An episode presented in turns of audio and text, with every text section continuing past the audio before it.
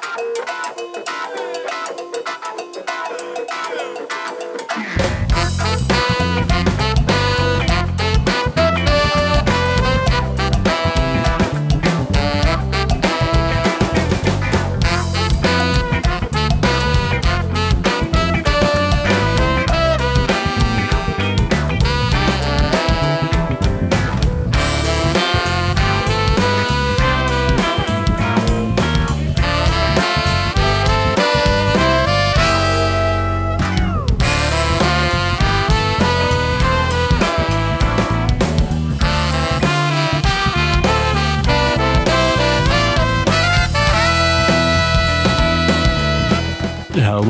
welcome to the Gossip Stone podcast, where we cover the Ocarina of Time randomizer. We focus primarily on the racing and competitive scene, as well as various other related topics for the community as a whole. I am your host, Emo Soda. Welcome again to episode 34 of the Gossip Stone podcast. We're going through the summer tournaments and uh, having a little roundup here with uh, two lovely guests on today's episode. Uh, but before we get into that, uh, I just wanted to note that yes, this is the second episode of the year. Um, life's life's difficult, and uh, me and me and Winnie eventually found new jobs, so we've been uh, fairly busy in the uh, the background here, but definitely excited to get back into it here.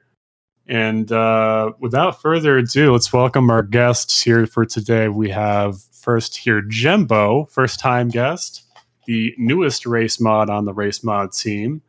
How's it going? Hey, what's going on? Happy to be here. And also here today is Chuckles 501, also a first time guest. Hello. Nobody knows why I'm here, but thank you, uh, Emo and Jimbo.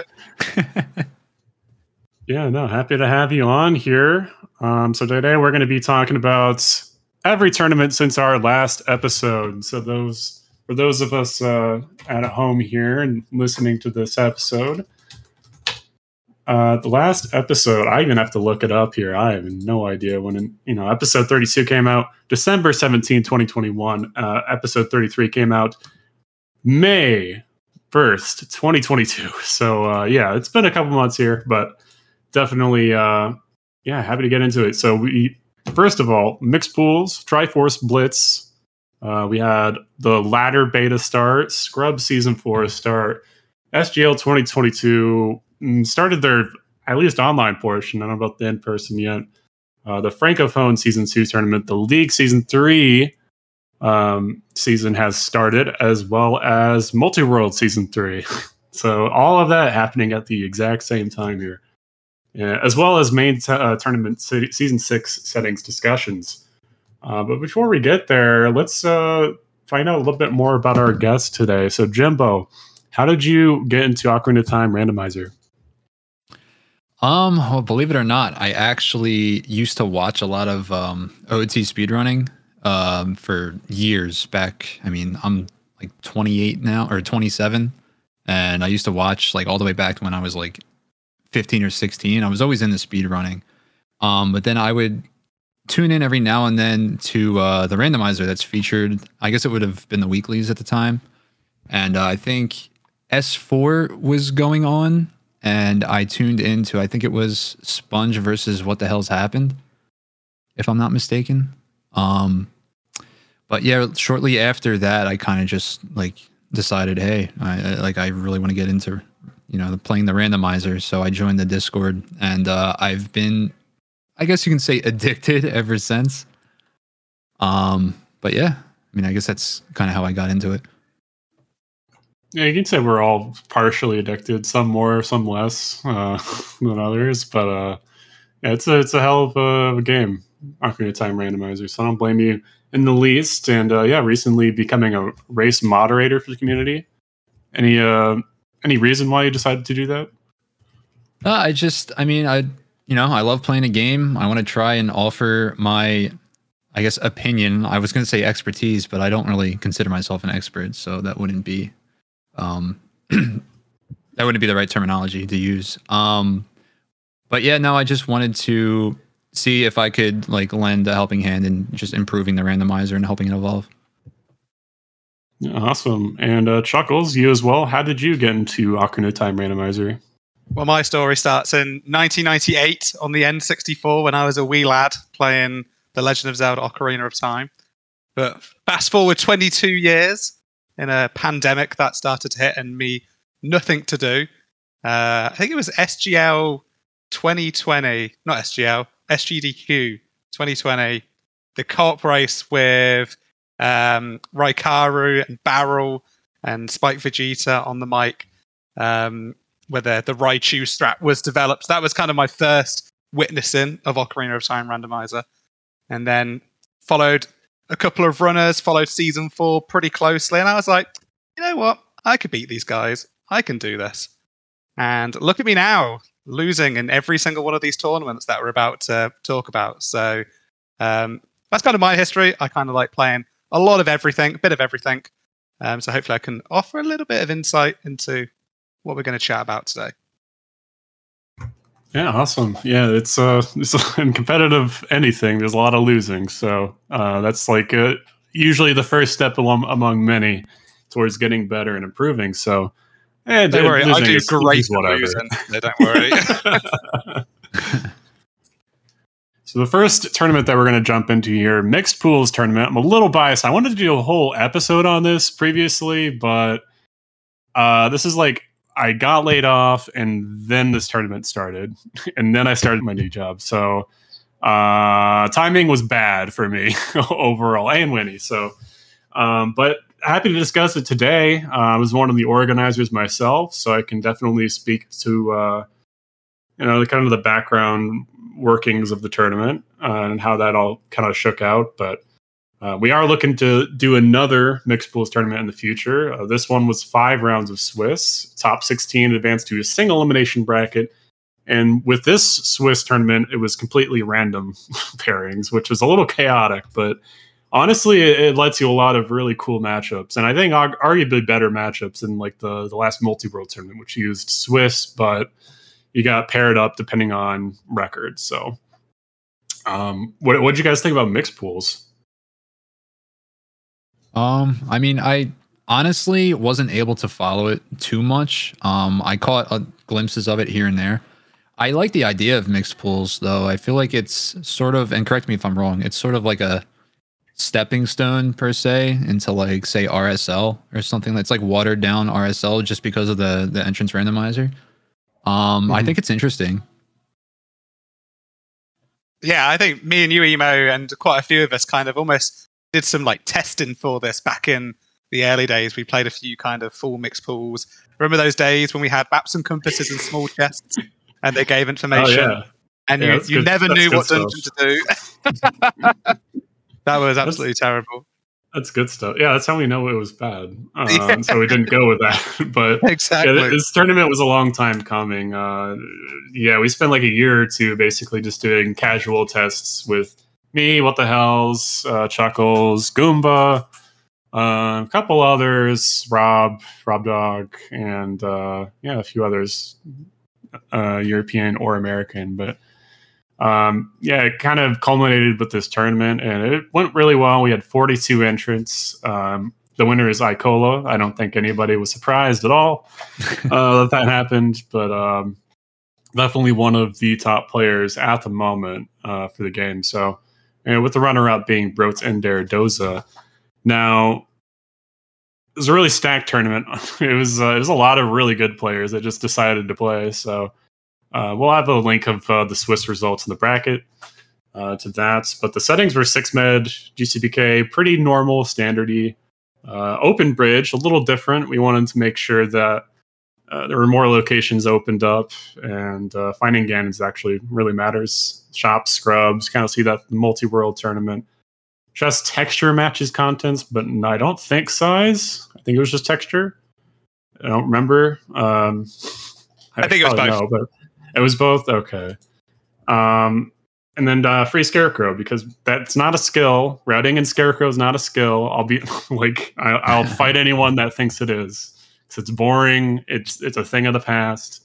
It's in the vanilla vanilla game, sure, but like come on, like seven chickens, like ten Poe. We already cut it down ten Poes to one. I mean, come on, come on. Uh, that's just where I'm coming from. But uh, yeah, there were mixed pools races before, but uh, even more people showed up for the tournament, and uh, yeah, it was a, just a really rock solid experience. I think it was really exciting. I was able to. I played in this. I went through into didn't get through into the the async qualifier, but following kind of these runners and just see the meta developing for this and everybody kind of learning new things and the times kind of got smaller and shorter and shorter and shorter as the tournament went on as people mm-hmm. started figuring out the best ways to, to do this. And i was also lucky enough to i commentated on zsr brote's semi-final versus mr mario. And it was it's just like these seeds are just electric. Like there there's so much going on. You just kind of get lost in the source and i think we're all kind of I would say surprised. I'm not really surprised, but I think a lot of people were surprised that Brote got so far into this tournament, getting into the final, because he only just got through in the three and two async. He was the last person to get through, if I'm not mistaken. Mm-hmm. So being the 16th seed, getting through to the final, and that final, that conclusion to that final was amazing with there being a hinted magic on 50. Bro decided to go for 50. Ecola did did not pick up any school, picked up 10 schools in the whole thing, and found a long shot which got the other magic in spirit. it's just the commentators were just gobsmacked. It was just like one of those scenes that was just like, wow, that is rando at its finest, that final was. Hey, I mean, you save a lot of time with no skulls. I, have been doing that a lot more often myself. Just, just completely ignoring them. It's great. I actually was able to catch the end of that match. Um, I'm pretty sure Ecola found the magic as uh, Brat was. I'm sorry, no, Ecola finished as Brat was finding that uh, the item on the hand, like at the oh, same the exact time. Yeah, the other magic at the same exact time. Here's the magic. So you pretty, lose. Yeah. like yeah, instead of the winner heart piece is the loser magic. like Yeah, it's it's uh, it's amazing. Yeah, we really wanted to make sure that as organizers the setting is kind of reflected one that routing was super duper important. We wanted that to be a bigger aspect than any like execution or you know that that sort of uh, aspect of the game luck um, but but having the routing be uh, really important was our like number one goal, and I think we achieved that. But uh, the number two was to make most uh, like areas relevant. So you don't want to like because on indoor ER and RSL a lot of times I feel like you just you enter if you have indoor ER on, it's just there's like ten areas that you can just in and out, in and out. you just never need to know what's there, which is great if you're like routing, a little bit memory, uh, information kind of overload, kind of gets past that a little bit. But um, you know, we wanted everything to be you know relevant, ideally. Well, my, so my experience of indoor ER is, you know, walk into a fairy fountain, a great fairy fountain, being like, well, I don't have ZL, obviously, and doing that six times until you find it eventually and get last location yeah. you're right. One of the fairy fountains. So it's partially why I really like pots. I really like crates. Uh, beehives are sweet. Like all of that's very cool to me. I, I like playing settings with those on. Uh, very problematic for R, so have no idea how it's going to be balanced or like introduced, if if at all. Um, but you know, I, the organizers for that are uh, we're, we're talking about it actively. So uh, you just need to look at the checks for the storage temple, i.e., MQ water for. yeah, that's, that's actually Panic. dead now. Yeah, it's actually yeah. dead. Um, no more storage Rip. temple text. Rip. First thing I got taken out on the because uh, it's I think pots are to get merged first, and that was the first thing to go. Um, for crates at least. But anyway, Uh, moving on to Triforce Blitz, I really didn't have. I like pretty much straight ignored this tournament because I was unemployed the whole time. So um, I don't really know much about it aside from I, I played a couple seeds with the settings and the Plando and all that. Um, very interesting. It was kind of the first go around for this kind of a concept. I think it's the first Triforce Blitz tournament, just any Triforce hunt at all.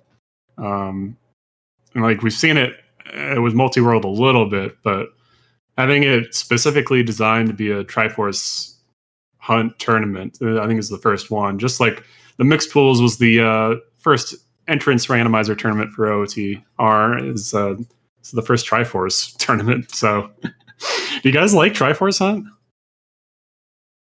Um, I, I, I like it. it yeah, I mean it's cool. Like I didn't um I didn't play it personally, but I mean I like the idea. Before we typically didn't really see any Triforce uh, hunt seeds outside of RSL or like you know just casual running or maybe like a charity event or something like that. It's really uh, really easy to implement something like that into uh, those types of races. But I mean I think they did a really good job uh, hosting this tournament. It was uh, it was really entertaining. I think when you play Triforce in, in general, for me, that anticipation of finding a chest and you know seeing that number go up, and it's like, is Andrew gonna have a Triforce piece for me? And it's just like I pop off every single time. So having a tournament which was based around you know like a, a tour was an absolute genius in, in putting kind of this formula together and making this really logic focused puzzle in yeah. essence. So many hints, so many things to keep track of. You know, quite a few different changes in terms of shortcuts being open and, you know, the pieces having to be in dungeons and things like that. That this was a really different type of tournament that took kind of the Ocarina of Time community by storm with a very large pickup in the people playing in this tournament. Yeah, I think they hit a lot of uh, avenues with this. Um, being uh, being having like a two hour limit, kind of like it's appealing to runners who don't want to like sit down and commit like three plus hours of their time to a seed. They could also just you know load up a Triforce a Triforce Blitz seed. You know, um, but it, I think it's cool that you have to um, really follow the logic of the seed as it progresses. It's kind of, and correct me if I'm wrong, I guess you can relate it sort of to like a beatable only uh, setting in RSL emo. Is that correct in saying Some, I would say you probably, well, you don't go out of logic pretty much ever for beatable only if you know it's on. Just a really bad idea. just there's so many countless, countless examples of like, all right, Jimmy's ignoring uh, the fact that it's beatable only, is bussing into GTG or something, and lo and behold, everything in there is dead. Or you like maybe do, uh, I don't know, just fire air entry uh, when this was legal in standard, and you go into Shadow Temple and it's bomb wall.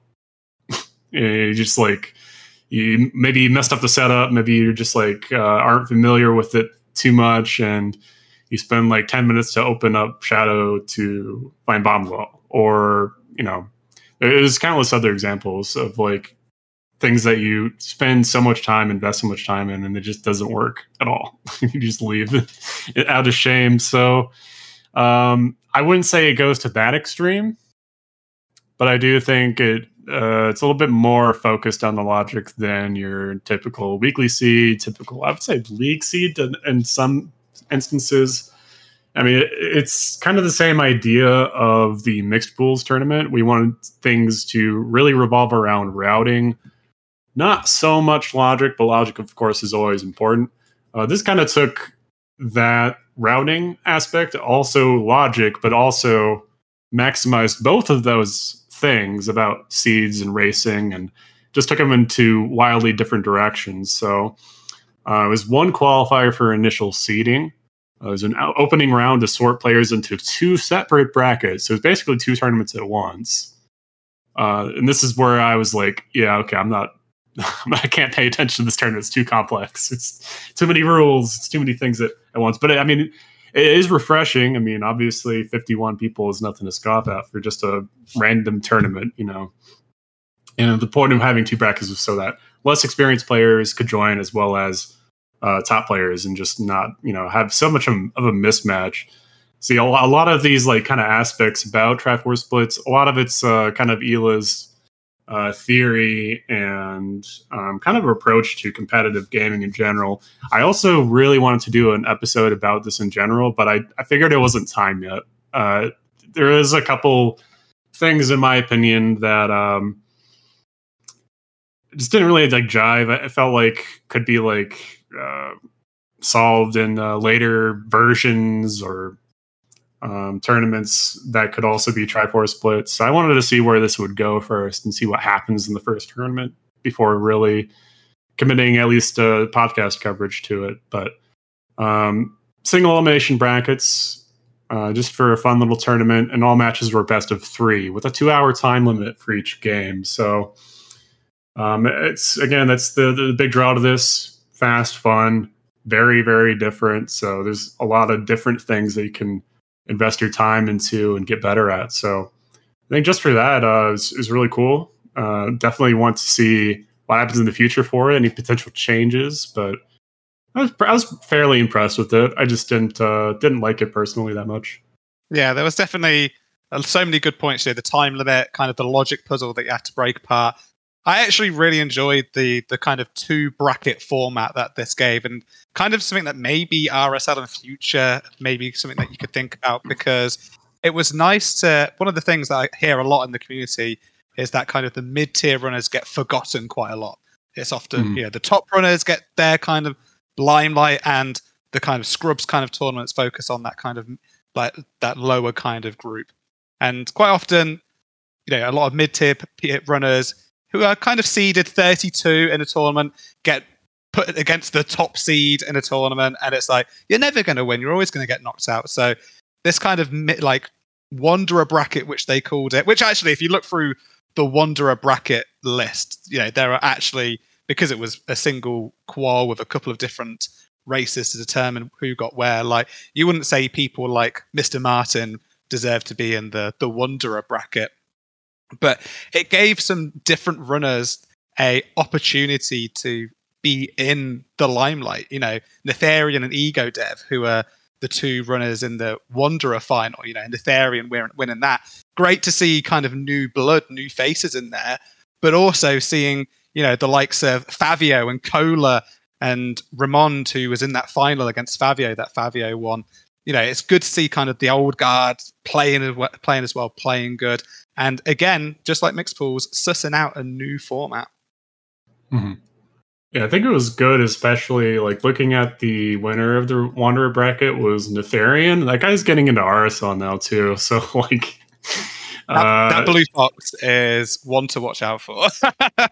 yeah, currently sure. in SGL as well. So yeah, uh, I would say the the Wanderer bracket's probably made up of people I would consider to be less consistent of racers, not necessarily worse. Uh, I think looking at the like main tournament too for this, like it's such a new format. It's kind of hard to really judge it based on like caliber of runner. I would say, but definitely in the future it'll be interesting if that holds or if it'll just be completely different to uh you know nor- more normal settings or or what. But Moving on to the ladder beta. We got any ladder fans in uh in chat? In here?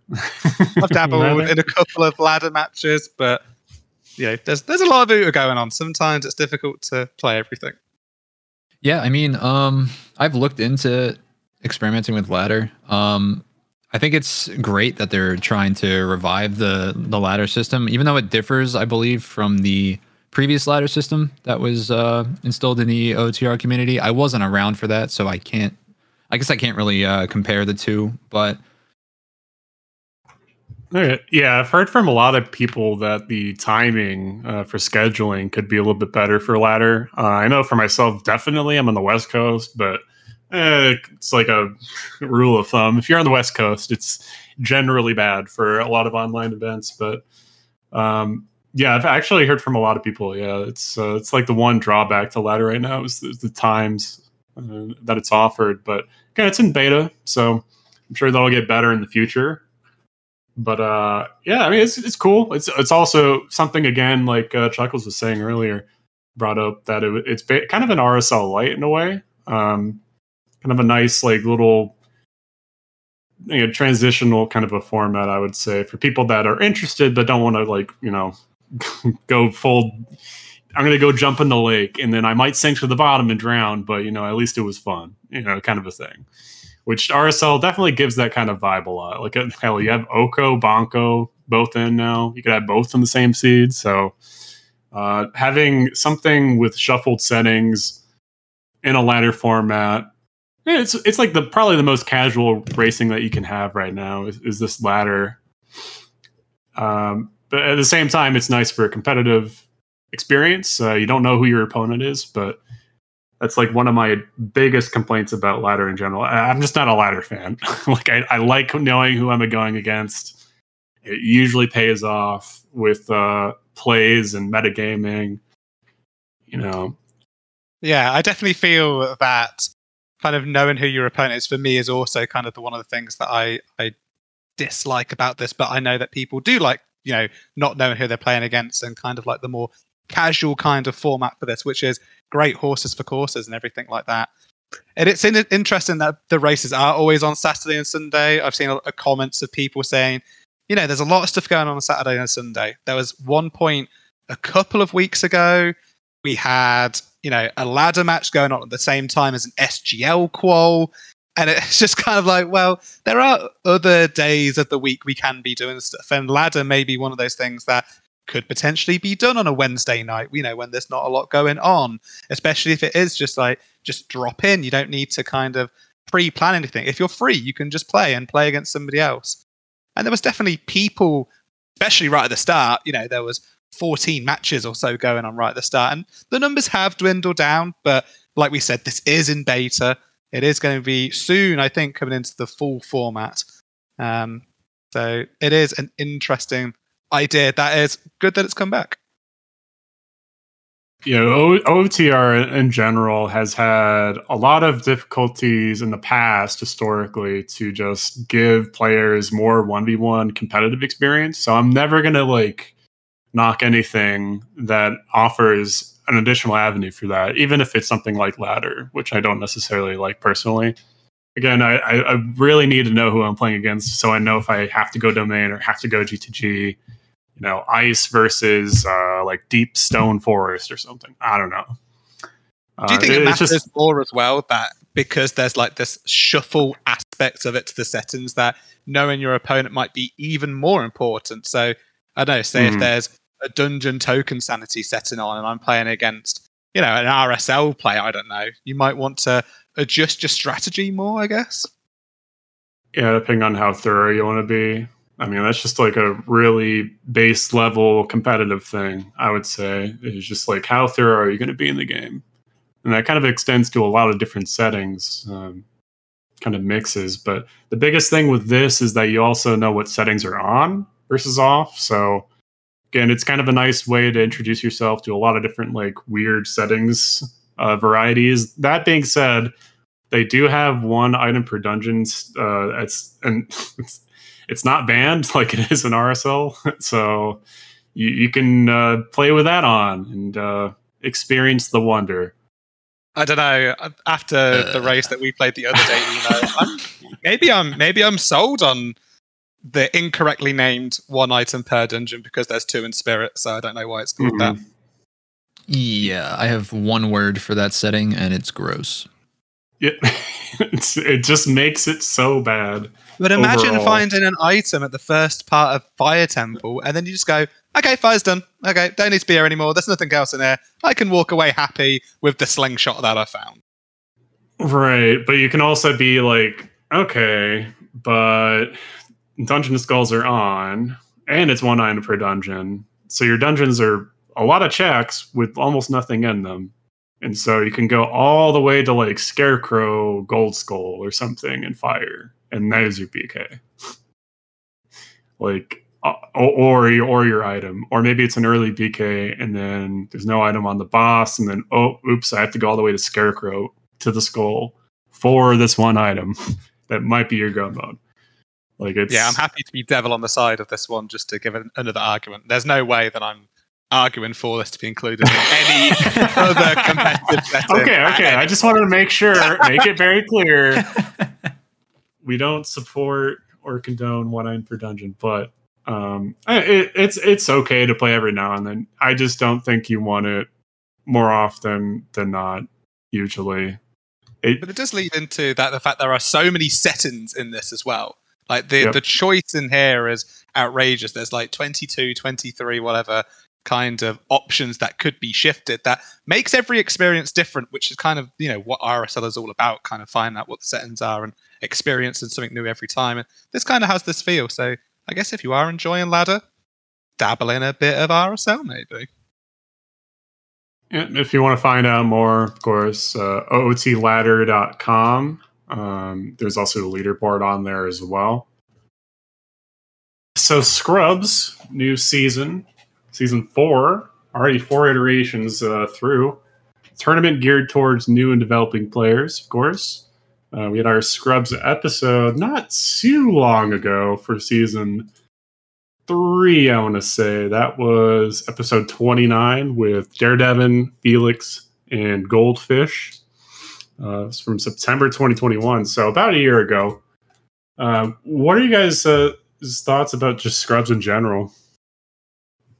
I mean, I think it's a cool idea to have um, newer runners like just experience the um, have the experience of like competing in a bracket. I mean, because with the main tournament and Challenge Cup, the, the skill level of most of our runners is so high. It's really hard for a newer runner to come in and actually have that experience because everyone is just improving constantly at the game. So I think Scrubs does a great job in uh, getting these newer runners like tournament experience. yeah, it's great to see kind of the names come through and kind of pick people out being like, oh yeah, I've seen them. Oh yeah, they're kind of normally a commentator and they're racing. So it's nice to see, you know, who's going to be the next kind of generation of runners. Because if you remember, kind of Scrub season one and some of the names that were in that originally and where they are now, kind of in Division Four, and they're all in kind of top sixty-four. Um, and it is fantastic just to let people have a, an opportunity to play and take some glory. Yeah, it's cool too. I mean, I'm actually an organizer for Scrubs as well as a race mod. Um, and I mean, I think it's cool. We're kind of like a stepping stone into the main tournament, but we're not. Like this season, our goal was pretty much to uh, try and be our own standalone tournament, but then still allow these runners to, you know, gain that experience and improve to hopefully, you know, move on into something like Challenge Cup later on, and then eventually into the main tournament. Yeah, it's interesting because there was there's quite a few different settings this time round. Like before, like you said, it's kind of been a stepping stone into the the tournament, so that they're normally quite similar and connected. But this time you've gone for the complete kind of SGL three stone bridge GBK on Vanilla LACS. You've kind of done this, or really started this new phenomena of starting with Prelude as well. So how did that kind of develop this time round? Uh, well, I mean, when we were going over settings discussions prior to the be- uh, the start of the tournament, uh, we just figured. I mean, you know, early in a seed, typically you have a lot of routing decisions to make, um, and we just figured that um, you know, time of day is a really important you know aspect to manage early on in a seed because nine times out of ten you don't start with Sun Song, so it's really hard to you know to uh, to manage that. And we think that Prelude makes it a lot easier for the newer runners to not have to think about that so much and then worry about the bigger picture earlier on and start building building on top of your route or building onto your route. Yeah, I personally really like this three stone bridge. Uh, I think it's a really cool setting used for SGL previously. Um, start prelude is like one of my favorite things about the current weekly settings, just because you never have to play songs. Just I hate playing songs, even though this game's about playing songs. like I don't know, it's just nice and refreshing. Again, it's something different. It's uh, it speeds up the game. Honestly, it takes like a minute or two off. That's kind of huge uh, in terms of like a quality life change. The the only thing that rivals that in recent memory is like FreeZL, and that was already like hugely popular. Took out like five to ten minutes of gameplay every single seed. So uh, I don't know. I, I think this has a lot of potential for being as good as that. Probably not. It won't ever be as good as FreeZL. Let's be real, but. Uh, I don't know. I, it's a really, really, really small change, but I really like it. Uh, I think it's only a good thing for the most part. Now we just need to get to chickens and lower that. and changing it back to 10 big Poes, of course.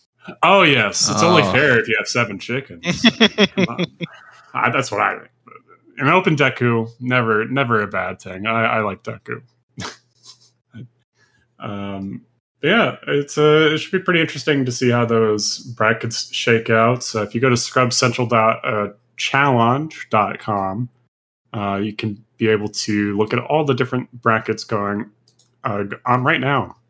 Um, as well as that, we have the SGL Speed Gaming Live, uh, their annual marathon, uh, and the only Ocarina of Time randomizer tournament with a cash prize ever still um, is the only organization that's done it. This is, I think, their third or fourth time. I think it's the third time um, of their uh, yearly tournament that uh, happens for the game, which is great. Uh, so the tournament format this year, there are two brackets instead of just one.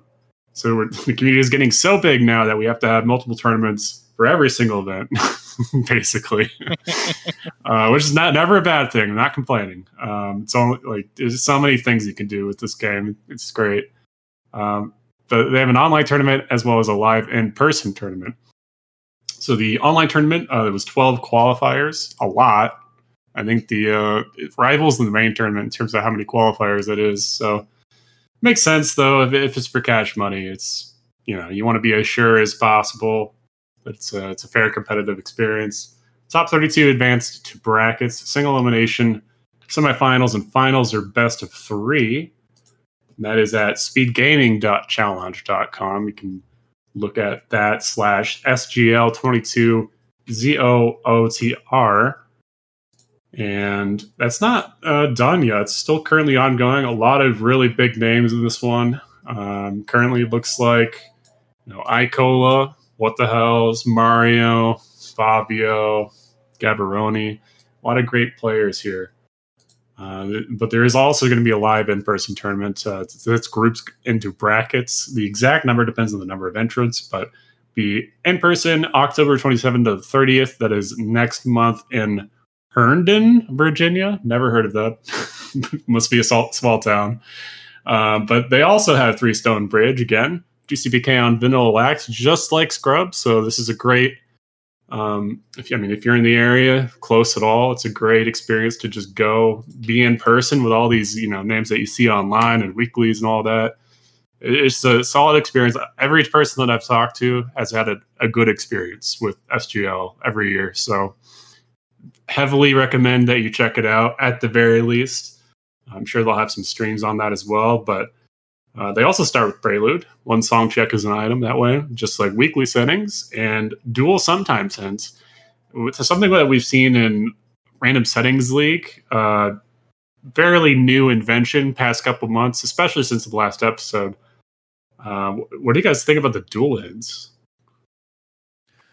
Uh, I know a lot of people are in favor of dual hints. I personally don't like them. I think there's an like entirely too much information and they're too hard to read on the fly. Like I'm so used to just skipping through hints and like being able to track them really easily, but I that's just a personal problem I think. I know a lot of people are in favor of them though. Yeah, I mean, as a Brit, I've also never heard of Virginia as well, uh, emo. So, uh, uh, in terms of dual hints, um, I I was very for them to start off with. I thought they were fantastic kind of the idea behind them, kind of, you know, sometimes since they're just rubbish checks, nobody wants to do them. Let's just put a hint out for them and just kind of help guide people through the seed. But I think dual hints give too much information and they really nerf areas that have already become quite nerfed in these settings and these settings in general. Things like free preludes and a third of the dual hints in SGL are lake and uh, Lake and Valley related. So why would you go to Valley or Child Lake ever in these settings? As many people are found from their go mode being orphaned on child fishing um, as being a, a victim to that. So I think in reality, I think dual hints are overpowered and should be hopefully taken with a, a pinch of salt in the amount they are used. Overall, this tournament is is is, is good. I think the settings are, are fine. I'm not as sold on Three Stone Bridge and GBK on, on LACS as Emo is. But you're absolutely right in kind of the quality of the runners that came out. There are fewer runners than last time, but the people who have come are, you know, the really good runners. And it's just going to prove to be, for the online tournament, a fantastic tournament that's still running. I'm actually jumping into comms, uh, common match later on today. So I'm kind of really excited to see the excellence of the people here. And like you said, the live in person event. So many people are going to this live in person event, either to play in the tournament or just to like hang out and meet people from the community. So if you are available kind of last week of October and can get there, it's going to be an absolute blast. I know that the orgs are planning side activities as well, like uh, charades, Uta charades, and just other kind of opportunities to chat to all of your favorite runners. Yeah, I was actually going to go. Um, unfortunately, my vacation doesn't line up with the uh, with that weekend in particular, so that's unfortunate. Same here. I have to go to. Well, I don't have to. I'm, I'm going to go see family during uh, uh, what you call it, Thanksgiving. so it's just like eh, a couple weeks after. So it's not the best timing for me either, but um, should be really cool. I mean, it's really giving us, you know, awesome games done quick kind of vibes in terms of the meetup potential, at least for OTR. It's definitely the biggest in person, um, you know, meeting of the year. So definitely check it out if you're interested. Uh, there's also been this uh, francophone tournament happening, a French-speaking tournament. Um, season two happened last year as well. So a, for anyone that knows French, it's a settings draft tournament. Um, what do you guys think about that? it's it's kind of like it's kind of weird, right? I love drafts. I think drafts are absolutely fantastic. You know, we've played a, a couple of draft kind of community events and just the ability to kind of change things up. And I know we're going to talk about multi world and drafting later on. So it is definitely a thing that's coming in to kind of shift up the settings, kind of playing that meta game against your opponent to pick stuff that you think maybe they won't be as good at or pick kind of your strengths. I think it's fantastic. Yeah, I mean, not gonna lie, I haven't really followed this tournament too much. Um, the only thing I really know about the tournament in particular is that they use a rule set that's actually they use um the, you know the trick in Shadow where you can jump from um the chest that spawns in the uh, spike room. You can if it's a big chest, you can jump to the ledge. That's banned in standard. I'm pretty sure that's allowed in this rule set that Francophone uses. That's the only thing I know about the tournament, though. Yeah, I I haven't really been following it either because I don't speak French, but I don't yeah, know. Exactly. I've, I've always been kind of weirded out that it's like restrictive in terms of that, like who can actually join the tournament. Like, I agree. I agree. For something that's like entirely out of you know the realm of the game, but it's cool that you know the French community is having their own like separate tournament like this. I just I don't know about that approach to like running a tournament myself, but um, if you do want to check that out, uh, you can use the link b-o-m-b-c-h dot us slash capital D, capital V, R3. And uh, yeah, there's a lot of, of course, strong, strong names that we see here. You know, what the hell, is like Cola, Fluche, tons and tons of great players that are from the French community. Um, yeah, like you're saying, Chuckles, I love drafting, and we'll, we'll get a little bit more into that as well. But um, League season three also happening. Um, a lot of season three, season four, five. We'll get to six later. Uh, so League, you were kind of saying earlier, Jimbo, you don't like League settings. I'm just I'm not a fan of some of the logic quirks uh, that you find in like tricks in particular. Like I feel like, for instance, and this is I know this is a common complaint with League, and I know the idea was to be you know different from other like rewarding logic reading and then you know differing from other tournaments. Um, I just don't like the idea that man on roof isn't in logic without a hook shot. I, I don't understand it. As far as I'm aware, the official strategy guide of Ocarina of Time from back in the day on original hardware tells you how to get to the man on the roof by side hopping off of the uh, the watchtower. So Uh-huh. I need somebody to explain to me why the hell that's not in logic without hookshot. I don't even know how you do it with hookshot. Like, where do I stand? I actually don't have a clue. You just hookshot the roof. You just, you know, you stand on top of the staircase, hookshot the roof, boom, you're there.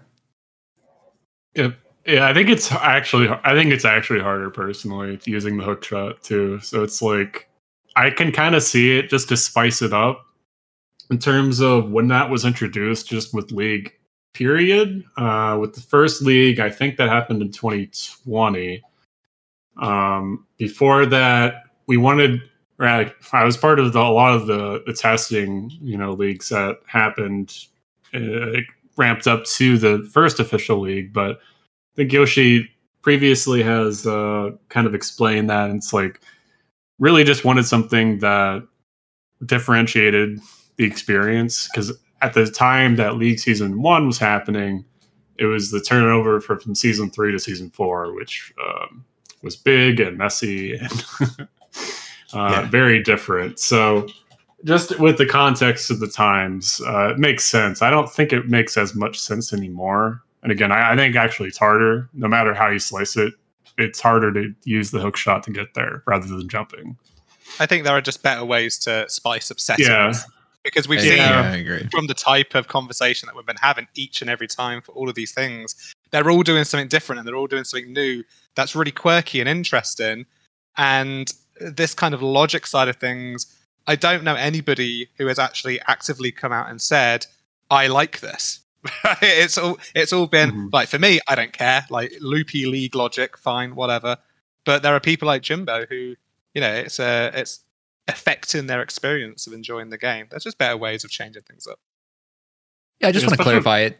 It doesn't actually like I'm not like m- I'm not actually mad that like you know that's that's You're furious, that's- Jimbo, actually, aren't you? You're Yeah. furious. Well, no, no, no, no. Like I, it's just it. You know, it doesn't make it just doesn't make any sense. Like if it's something like that trick in particular, if it's listed in the official strategy guide, which it is, like I feel like that's the exception. Like you know that sh- there's no way that should be that shouldn't be considered in logic. Now, other tricks, I mean, if you want to enable something else, like go for it. And just to be different, that's fine. But it's just that one in particular bothers me a little bit. Now, it I, that said, it did help me in one of my seeds. It told it pretty much told me where my hook shot was in one of the seeds that I've played, so it, it helped me in that aspect. But glo- like globally, I just I'm I'm against it. I think with, for me, firstly, let's just say anybody who organizes a tournament is an absolute genius because it's so difficult, and especially with with league. And unfortunately, there are just controversies that that develop with with league, which is a shame because the, organizers put so much effort, and I'm a part of the volunteer team that do like the FPA calls, and I kind of see how much effort they they put in. And there are some great changes this season. I think the whole kind of bottom two, top two promotion relegation is a really great change because it kind of makes that you know later on in the in the league season it kind of makes it still relevant and things like that and a lot of the settings that were changed from league season 2 to league season 3 were really applauded so people really like the kind of overall settings for it it is just a shame that this time round there was a significant amount of people who dropped from season two to season three. They just didn't want to play. I think it went from 180 to 130 participants or something like that, which meant they had to cull some divisions in the middle of the pack. And it kind of generated a bit of a tension with some people getting dropped when actually they shouldn't have been dropped. They should have stayed in the division.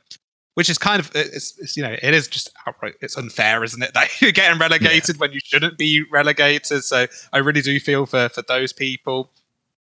And yeah, I, I think another thing that I'm kind of hearing from the the people in the community is this: the people in Division Eight who are the people in Division Eight uh, uh, there's such a wide skill gap in Division Eight. You have people who are really good at Ocarina of Time and just aren't known in the community. There are some people who are put into that, and they're just absolutely trouncing people who have barely played a race on race time. And the people who are good in Division 8 don't want to be in it because they're playing against people not at their skill level. And the people who are at the bottom of Division 8 are playing against these experienced runners when they were promised an opportunity to play against their own kind of tier list. So whether you kind of ring fence the uh, the bottom division, so only kind of newcomers can play it, and people don't get relegated into it. Especially now with a lot of Division Seven runners are going to go into Division Eight. I mean, I'm not saying this because I'm one and four at the moment in Division Seven, but if I got put into Division Eight, I don't want to play against people who are going to be playing Ocarina of Time for the first time after I've been playing for two years. It's just not the right experience. So maybe that could be something that could be looked into for future as well.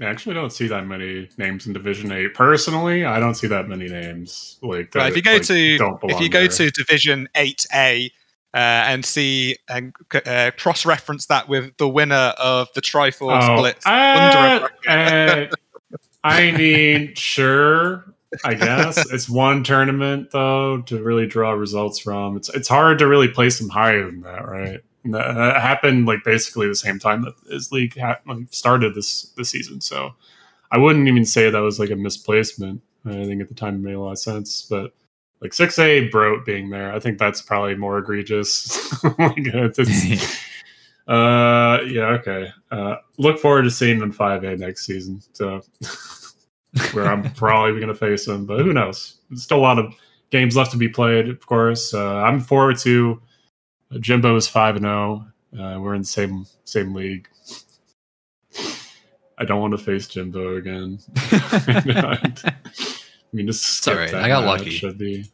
Yeah, I mean, my one, the one thing I don't do is it was that, but it, it's it's fine. It's better than being in the four A, four B hellscape. I mean, yeah, right. Jesus Christ, just get prepared to lose is anything above five A. I feel like it's just a minefield. It's either going to go really good or really poorly. Um, I just want to clarify something too. It, it may have Yeah. sounded like I was like shitting on the organizers for uh, that trick. I like I think the organizers as a whole did a really good job organizing, you know, league as a whole. mhm. Um, I just had an issue with that. I my issue was solely with that one trick. So I think placements and everything. I think they did a decent job. Um, I know there were a, a couple players who thought they should have been placed higher, and I know Emo you mentioned brought or brote like um yeah I think we all agree like they probably should have been placed in a higher division. Um, but my response to people who believe that they should have been you know placed way higher than they have been is just you know win your division. I mean, if you should have been placed in a higher division, you know, win your division, you'll be moved up next season. problem solved. it's it's really just as simple as that, and I I don't know. It's it's all just a number. You just have to approach it one match at a time. That's all you can really do for league. It's probably one of the best approaches, I think. as long as you're playing against people who are kind of at your skill level, it doesn't really Yeah. matter like where you are. If you're playing competitive and it's competitive and it's fun, right? I don't Mhm. care what division. Yeah, it's all fun. It's I'm- all for fun anyway. So Yeah, if you're not having fun, then don't join.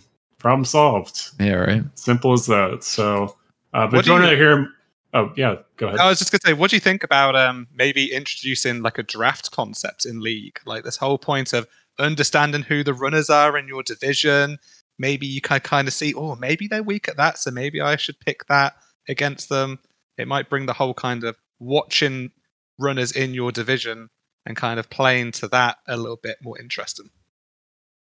I think it'd probably be a little too hard to deal with so many people in the in the, in the league. Like it's still over hundred people overall. Yeah. It's just so many people to balance everything around. Yoshi was kind of talking about this last time on the podcast. Uh, the, the- like every decision is like fifty percent on all the polls, so it's like, well, no matter what we do, half of everyone's going to hate this. So it's kind of you have to kind of approach it in a, a really delicate way. And Uh, there's like a really big write up that Yoshi did like preseason that was actually really good. I thought. Mm, yeah. Um, that kind of explained all the decisions and where they're coming from and a lot of things and why they're going this direction or that. Not a whole lot of things changed really. It was basically just five med bridge, six med GCBK, and it's pretty much it. Open Deku, you know. I think they changed from closed Deku, closed Deku. things like that. yeah, Yeah. yeah, yeah. So it's kind of coin flippy in terms of like what's actually changed. As long as it's changed, though, I think that's the only thing that players really care about. Yeah. Um, and the fact that it got moved up to a three season league, uh, you have one and a half months uh, round to uh, get to half of your matches, five out of 10 usually. So, of course, depends on your division, but yeah, it's just a really well structured uh, thing. And I'm, I'm glad that the, uh, the, organizers continue to do what they do. And if you want to learn more about that, uh, we had Yoshi last time on the podcast episode 26, June 2021, uh, where we sat down with Chimpan Reeve and Yoshi to talk about the last division or last season, season two of League. But a lot of stuff carries over from that. So I would definitely uh, recommend that you check that out if you're interested in learning more about League. All right. So we got two things left on the table here. First of all, multi world. Next season, season three, three player multi world tournament with a settings draft. What do you guys think about multi world? Uh, I think it's a fun side tournament. Um, don't really have too much experience with multi-world in general. Um, just recently started playing emo. I know we play you next Friday, your team, so that that should be interesting. yeah. Um, yeah. Like when this podcast drops, we'll be playing basically. so, uh, I mean, so I'm P3, and then one of my only two students, Doc Keeps, is the other peer, player three on your team. So I'm like, all right, like it's just like as like heads up as it's gonna be. You're, we're both in league together. Like, you know, I, I've watched all of you a fair amount too, so I know how you all play, and I know you've all watched mm, our team. You know, not a lot, maybe, but you, you know, you know of me, Tyrus, and Zopar. You know, we've been Oh, yeah. around. oh yeah, Um, so it'll be really interesting just as the first matchup. That's what we've come come against, and uh, you know, I, I'm just happy that we're not against the same team as last year. Team Mom Jeans, bless their hearts. Uh, they they actually sniped us in the qualifier by three seconds. So oh my god. um, but you know, you know that wasn't actually the match, so it's it's fine. It's- um, I actually really like the uh, the qualifier, um, just in general, how they kind of structured it. So you just play this seed along with your two teammates, right? So multi world for those that don't know, um, it's like kind of a multiplayer experience. So instead of one world, you have three people's worlds, and all the checks are intermingled. So I could have all the bomb bags, all nine bomb bags in my version of Hyrule, right? And I have to go find them for my team. So, with that being said, the implications of it are kind of huge. Um, but the tournament itself is going to be six rounds of Swiss, top eight advance to brackets with single elimination best of three. That's going to be exciting. Uh, but of course, settings draft, uh, mentioned it earlier. Three choices, and the first choice must be a band. So it goes band, band, pick, pick, pick, pick. And yeah, lots of different settings. It's kind of interesting uh, what they chose to include versus not to include. I probably would have uh, picked a little spicier things like pot shuffle, but eh, it's just me. That's just me personally. So Wow, pot shuffle in the inclusion. like Yeah. the settings are, are pretty. Should we say? I don't know. Dry is dry word. That a little dry, a little dry. It's kind of say. just like. It's I think they chat. they included a nuclear option for no reason, in my opinion. Though I don't know why they chose to include Triforce on. Like it, it's just yeah, really like I feel like that's going to be like an insta ban for most teams. Nobody wants to play Triforce. honestly, yeah. I mean, it's whenever we get Triforce on for like a community multi world, and it's like twelve people oh my gosh, how many people are gonna like finish and kill again, and how many people are gonna quit? Oh, uh, uh, Triforce Hunt.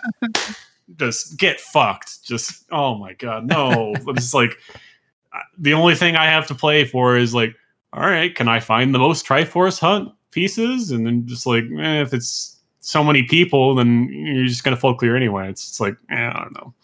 Not not a huge fan of it for multi world personally, but um, yeah. It, that being said, I'm probably going to ban it like out of more than half the time. yeah, agreed. hate it, hate it. Uh, the big thing with this tournament, though, fire arrow entry allowed, same as in all the other multi world seasons.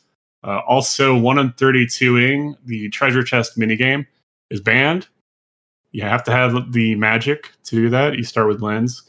I always thought it was a kind of a weird peculiarity. Like it's it's kind of like the hook shot to man on roof thing, right? Just kind of like left field, like can't do this, but it's for a reason, right? Like if you're in BK mode, quotation marks, if you're in uh, a state that you don't have any more items to do more checks in, you can always just do that, and then maybe you get lucky, get another check in. What if it's an item?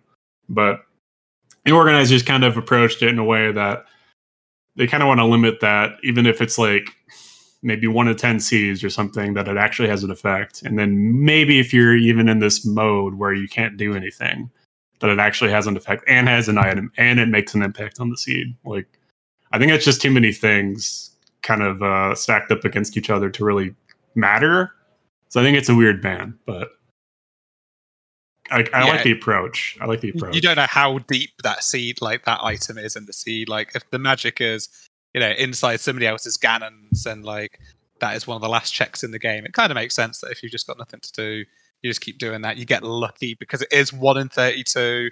So the chances of it against, you know, if another, if your opponents are doing it as well, and you get it first time and they get it thirty second time, then it kind of feels a little bit bad. So I, I, I get it. I understand it.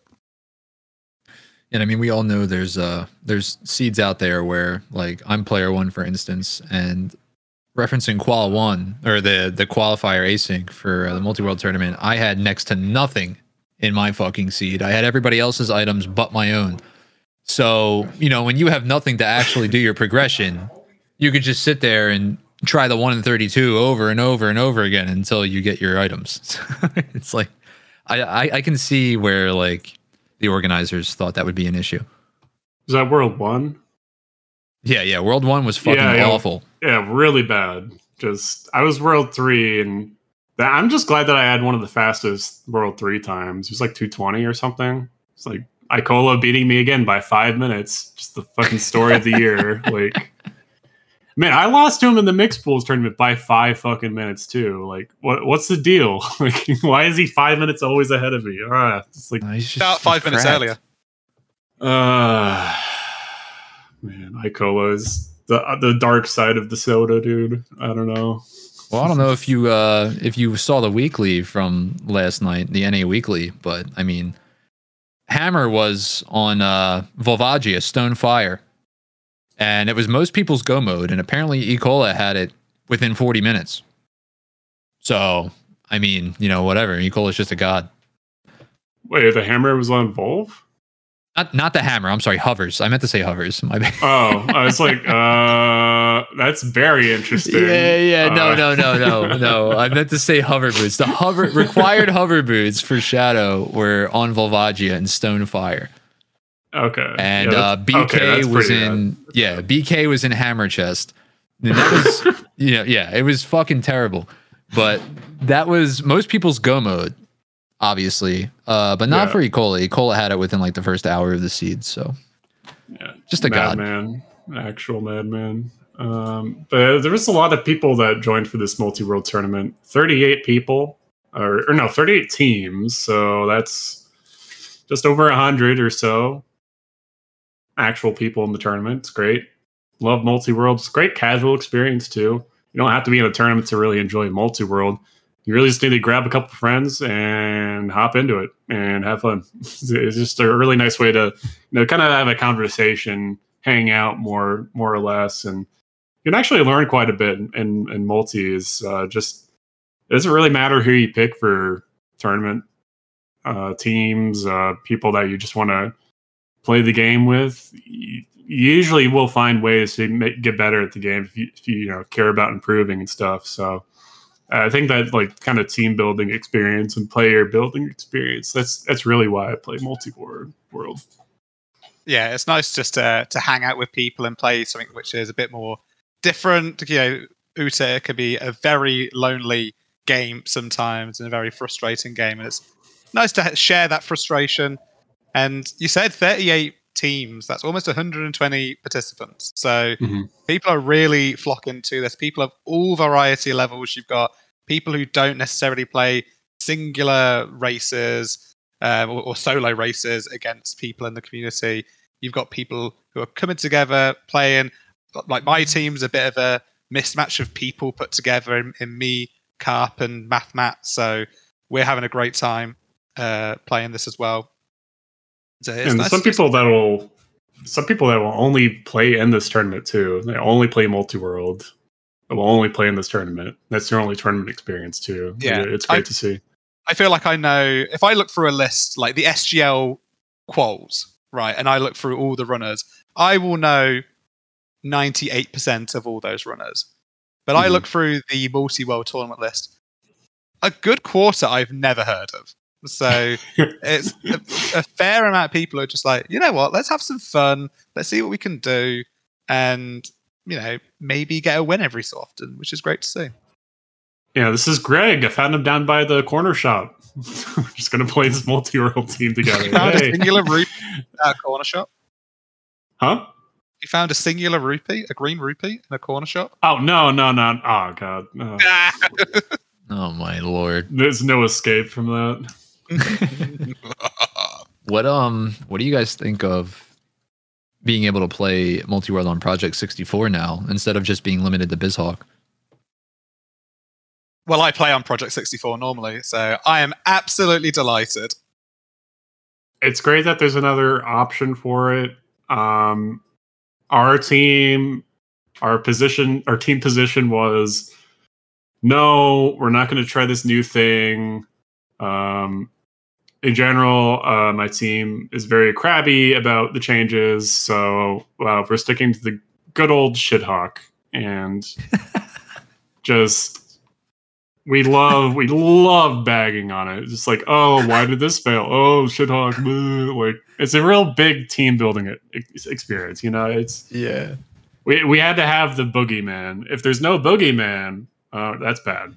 We have to we have to be unified against something. So um, so a lot of people my, my, come out to me and just say that PJ64 is just better. like, and I'm oh, like, yeah, yeah, people need to get on the PJ64 train now. Get off RetroArch, get off Shithawk, come join the P64 crew. Oh, see, the thing I like about BizHawk is it makes me play better because I have to play better. Yeah, because right. like because the it's, it's always to do with the control stick. Oh god in that game. it, it's fine. It's not unplayable, but I do like it because it makes me play better. And so I think it's a really good training tool to play in BizHawk. that statement is debatable. I fucking despise BizHawk with with every every like it's oh my god i was fucking thrilled when i saw there was an option to play with a different emulator you know given because multi-world 2.0 isn't a thing but mm-hmm. um, yeah, uh, BizHawk. Uh, like we should just delete BizHawk. That, that's my stand. Like BizHawk is the fucking worst. Oh my gosh.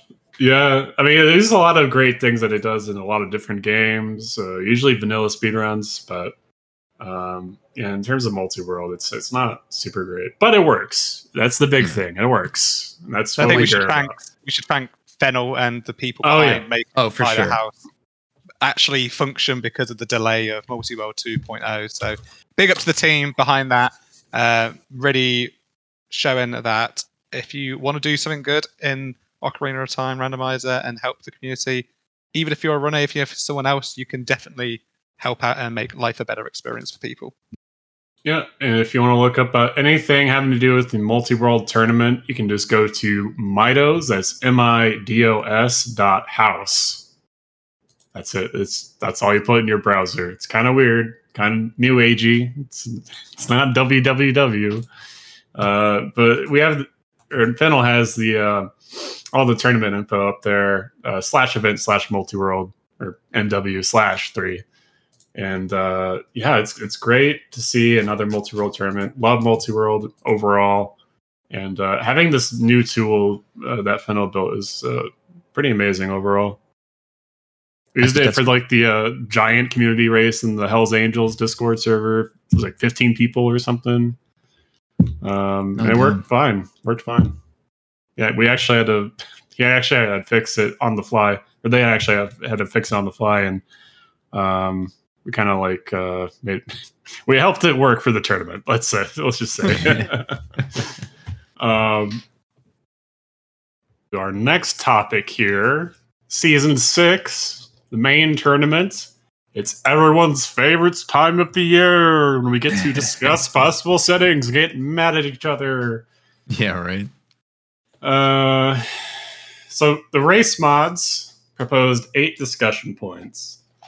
Those points being Dungeon ER and Open Deku, keyrings in their own dungeon and adding back maps and compasses, one random pre-completed dungeon, a new setting slash uh, thing that was introduced recently to the randomizer. Uh, adult spawn, Temple of Time, and random child spawn, or both with spawns random and start with Prelude. Complete Mask Quest, or Disable Skull Mask. Way of the Hero Hints, or Path Hints. Removing song locations from the Sometimes Hints pool, adding Burning Cactus and Always Hint, and banning King Zora skip. um, so they added these eight discussion points and kind of funneled a lot of the conversation into those uh, for better or worse. Um, i think it's fine to have like kind of a, a focused conversation like this. Um, i wish i knew a little bit more as a player like why like why these eight discussion points i would say is like kind of a, a, slight consensus, I would say, among some players that I've at least, at least I've talked to. Um, so I'm a little bit more interested to see what uh, kind of the angle that the race mods came from. I don't know if you could talk about that at all, Jimbo, or. Uh, I mean, I can't really go into too much detail. I can say though, like there is, I think we can all agree, like there's a set meta in the randomizer currently. Um, and just like with you know, like any tournament, like we don't want to keep rolling out the same thing over and over again. You know, we kind of we, we want to switch things up a little bit. Um yeah, you just went over the settings changes that we were discussing. Uh, we just wanted to really just pull for feedback to see what the community thought about it. And like, I know a lot of people think like we're, you know, oh no, the people are saying we're making, you know, the random. This isn't fun you know, we're, we're getting comments like, no, stuff like this isn't fun. You know, like we want you to enjoy playing the game you love to play. I think that's one of the most important things I wanted to get out in this discussion. Um, we value your feedback. We're going to use your feedback to hopefully, you know, bring an experience with S with a S6 that everyone is going to enjoy. And I know there's going to be a few people that like and leagues an example like you're going to have people who don't necessarily agree with you know all the different settings changes that have been made and that's just something you know like it's we can't avoid that to the to its full extent you know? There's always going to be like a few people who don't agree with a decision that we make but i mean we want to make we we want the majority of the player base to enjoy playing the randomizer um we just threw these topics out here to like just pull for information to see what people thought and then we were going to meet again, you know, and discuss potentially other changes. Nothing set in stone.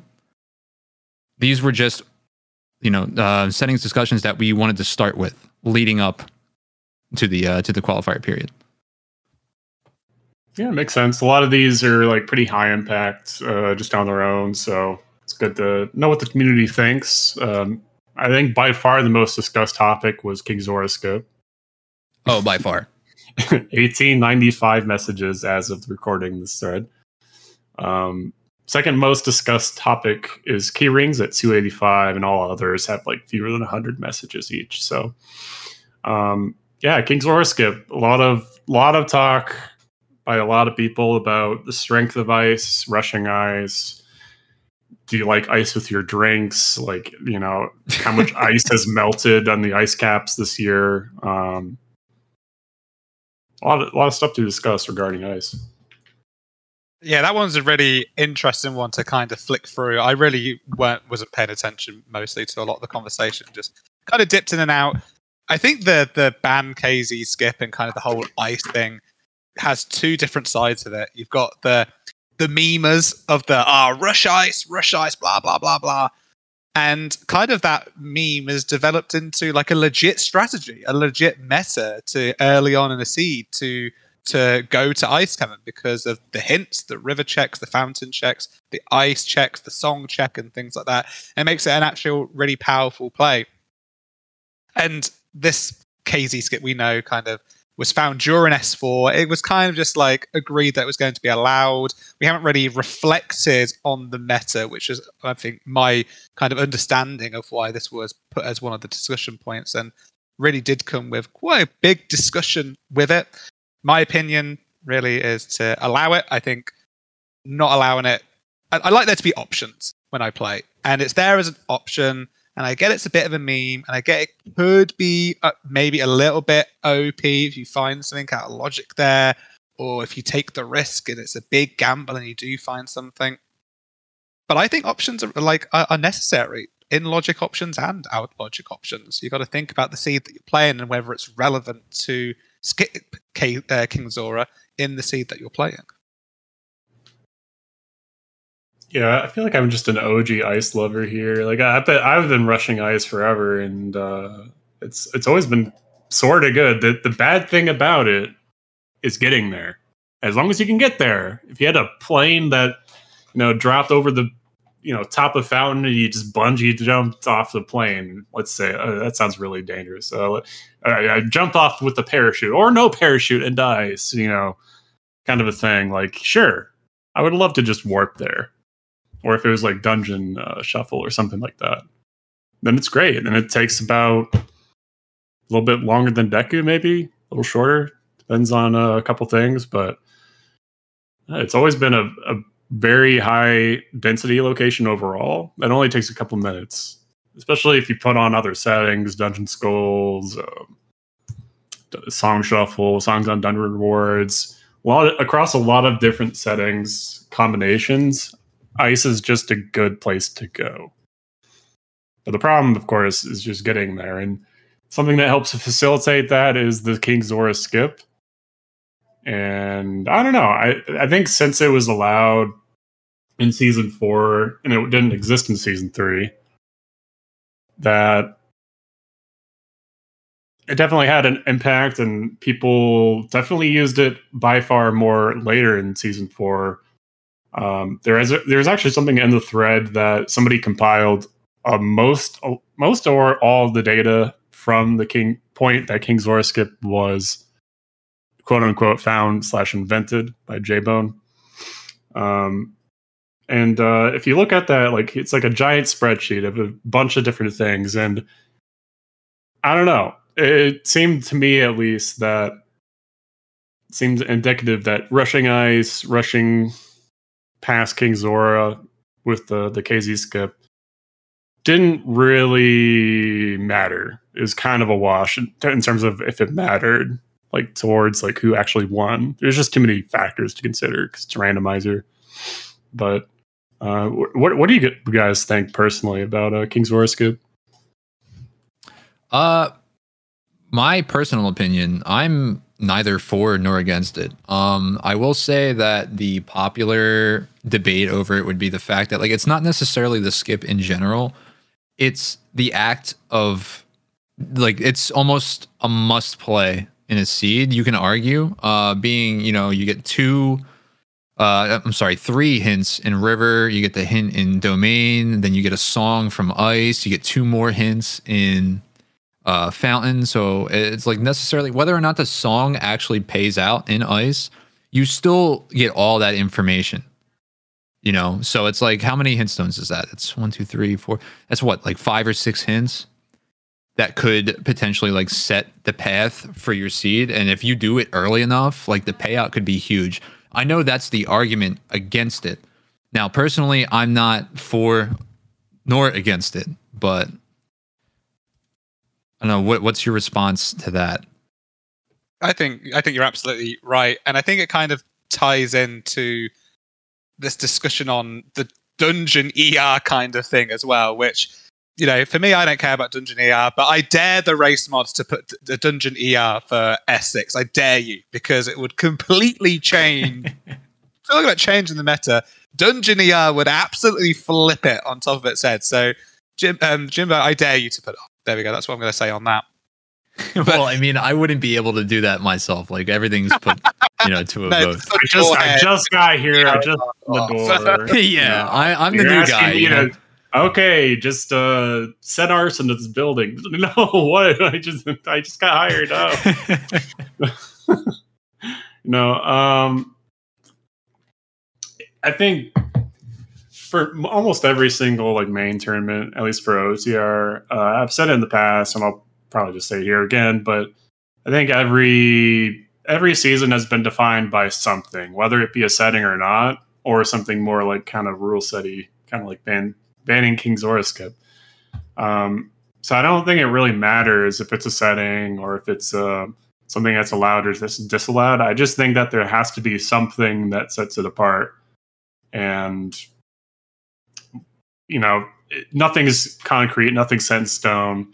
I think uh, there's been a lot more tests like races that have happened the past week or two yeah, for sure. have been in the you know past few months and taking a look at those settings uh, let me just bring that up here so base season five so whatever the current weekly basically is um last last main tournament season plus two pre-completed dungeons plus nine dungeon rewards for bridge and some variation of like three chickens no skull mask free prelude sometimes. It's been like one or two races every day with like these like general settings. Yeah, I think the uh, one that kind of you were talking about what is going to predefine S6, and it seems though the favorite for me, and actually looking at this list and looking at what people have been saying, is the pre-completed dungeon kind of setting. Very similar to Wind Waker Rando's race mode, which kind of bans kind of dungeons. They, in essence, a pre-completed dungeon. You automatically get the reward for that dungeon, and that dungeon is barren. There is there are no checks in it. All the checks are kind of pre-completed, so there's nothing in there. And I know like the thread was one random pre-completed dungeon. I think the idea was maybe doing six med bridge or something like that. But at the moment, the test uh, test settings are doing two pre-completed dungeons, so you could like get Spirit and Shadow completed off the bat, and having it be AD. So I haven't played any of these races yet. I've not got a, a thorough opinion on this, but I think I like the idea of pre-completed dungeons if they're implemented correctly. Well, and that's just the thing. I mean, like with a setting like that, um, you know, the dungeon that is going to be completed, I mean, would be completely random. And I think the question you have to ask yourself is how much are we willing to eliminate from a seed without taking too much out of the seed? To where it's just like, you know, it's just so linear or it's just too short. You know, I mean, we could be looking at Mm. seeds that are potentially like an hour and a half long on a regular basis, depending on the dungeons that are skipped. Yeah, What are your and I think a that? couple of a couple of discussions I've had is kind of does this favor the runners who are like high execution runners? You know, kind of is, is it is it catering for the top tier of runners? Are we kind of thinning the variance out by thinning the amount of checks in the seed? Which is a it's, it's a realistic discussion that we we have to have. Like, what is S6 going to be for? Is it going to be a tournament where anybody could win against any kind of runner, which is kind of what SGL is like? It's very SGL is very high variance. It's almost too high variance. If you start doing AD two pre-completed dungeons, then maybe that is not as much variance. So it's just a decision on where you want this tournament to be, who it's catering for, what kind of tournament you want it to be. And that's your job, Jimbo. well, it's not solely my job. Don't put that all on me. I'm not dealing with all that shit myself. Yeah, it's kind of why you see that specific combination of two pre-completed, but you have to do everything. Um, like it's just a nice like uh, I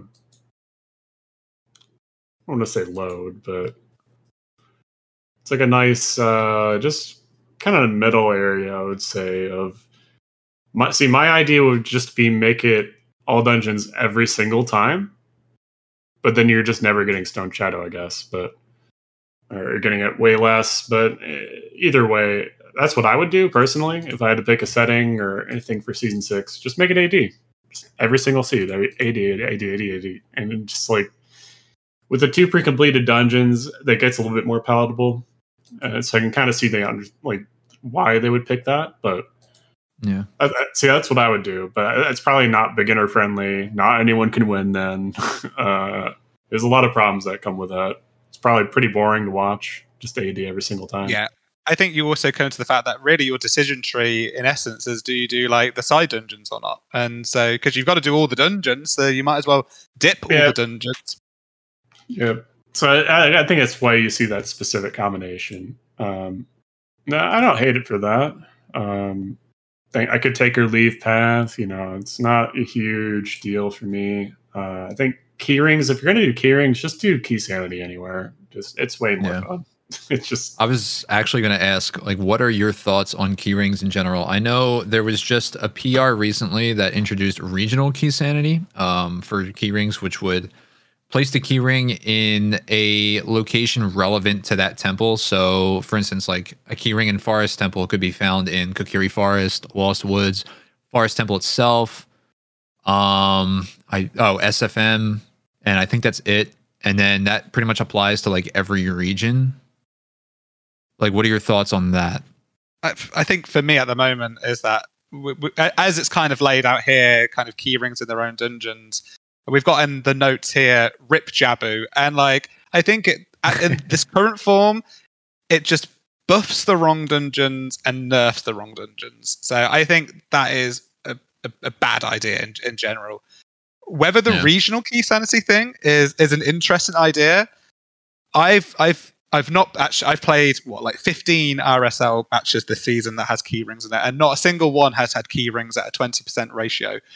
So I actually have zero experience with key rings, so probably not the best person to discuss about. But I think it could be, you know, Emo was talking about key sanity light, like almost being like key sanity. Whether something that is key sanity light could be interesting to be brought in is something I definitely think should be in the kind of test.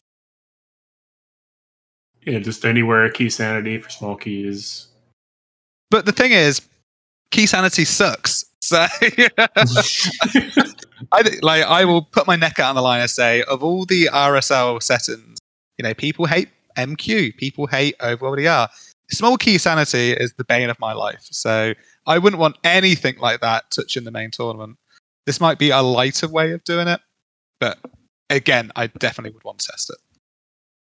Yeah, it's fair. There's, like- um, There's like a month or so where I played key rings like every day um, in the summer, and it was like weekly plus that anywhere. Keys, key rings, key anywhere, and like Hmm. some of them were like BK anywhere too. It was like really just testing. Like, is this too much? Like, is this crazy? Like, maybe.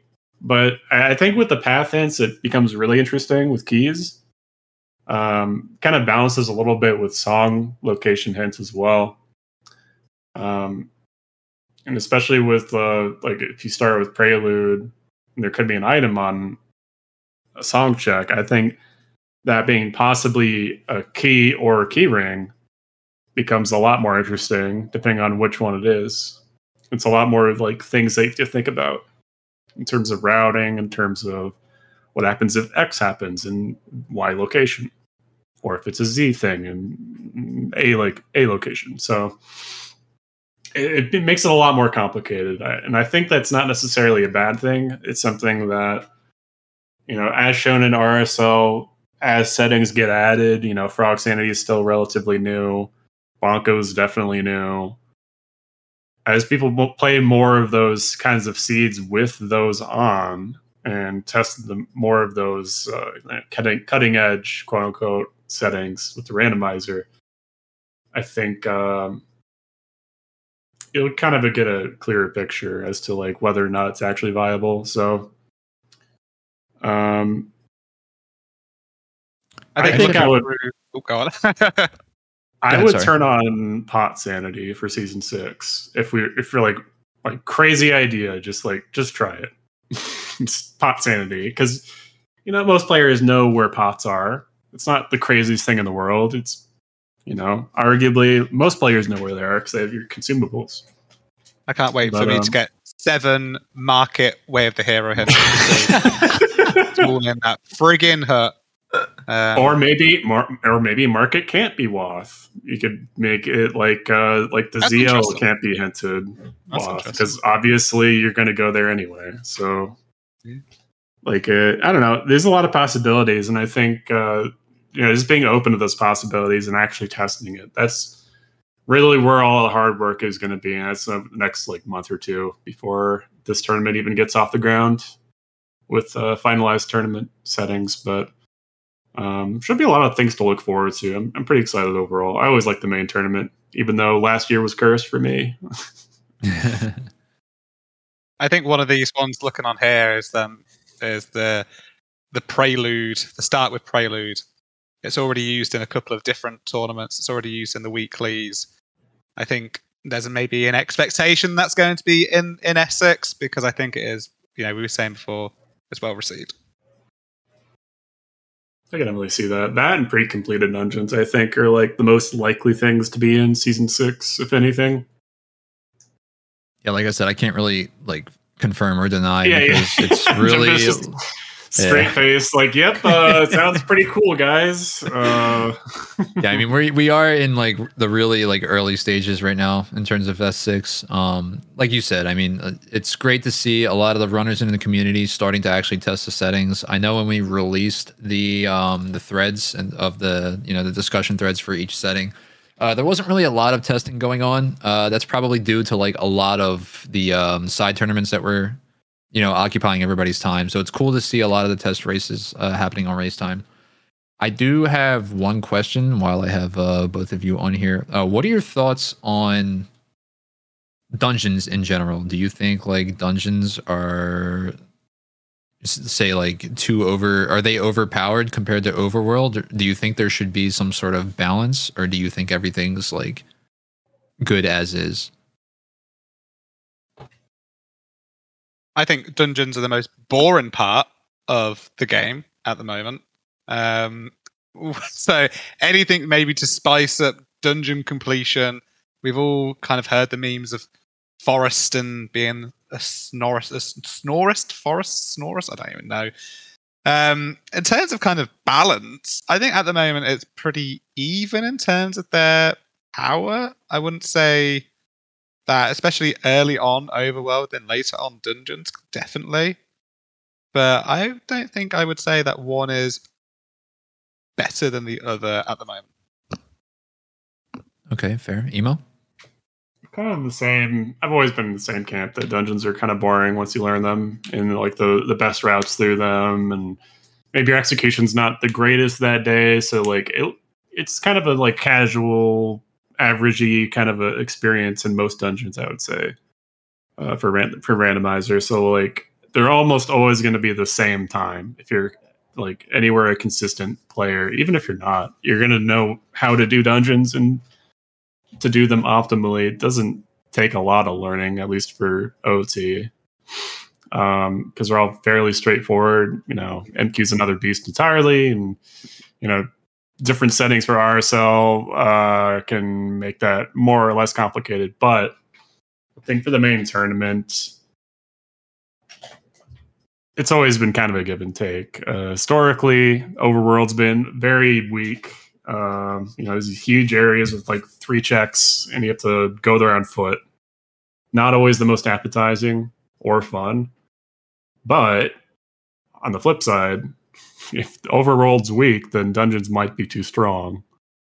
So it's always kind of a contextual thing. You have to ask yourself that based on what settings you're on, what you can do in a seed, and where you can go.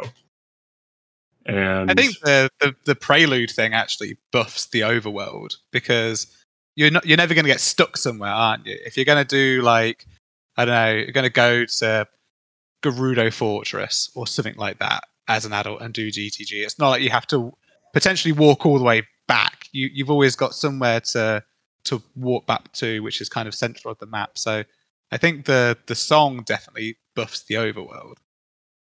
That's definitely a good point. Um, it's like one of the biggest things about season four, besides the bridge condition, uh, that was definitely everyone I think collectively knows it was a mistake. uh, but that being said, I think one of the things about dungeons that I would like to see yeah, is especially this happened in Triforce Blitz where we had the um, shortcuts for Forest and Jabu on. I think Forest is a bit far for the main tournament, but I'd like to see the Jabu shortcut on. The back half of Jabu is annoying. it just You do- sucks. it just do always sucks. And Yeah. the, the, the tech behind the rest of it, just throwing a boomerang at some tentacles, jump slashing a big octo, like it's it's tedious. So I'd like to see a quicker way of being able to do Jabu. You know, you've got the options of doing the checks quickly, neat, awesome, or you could just go straight to the boss if you know you're going to go mode it.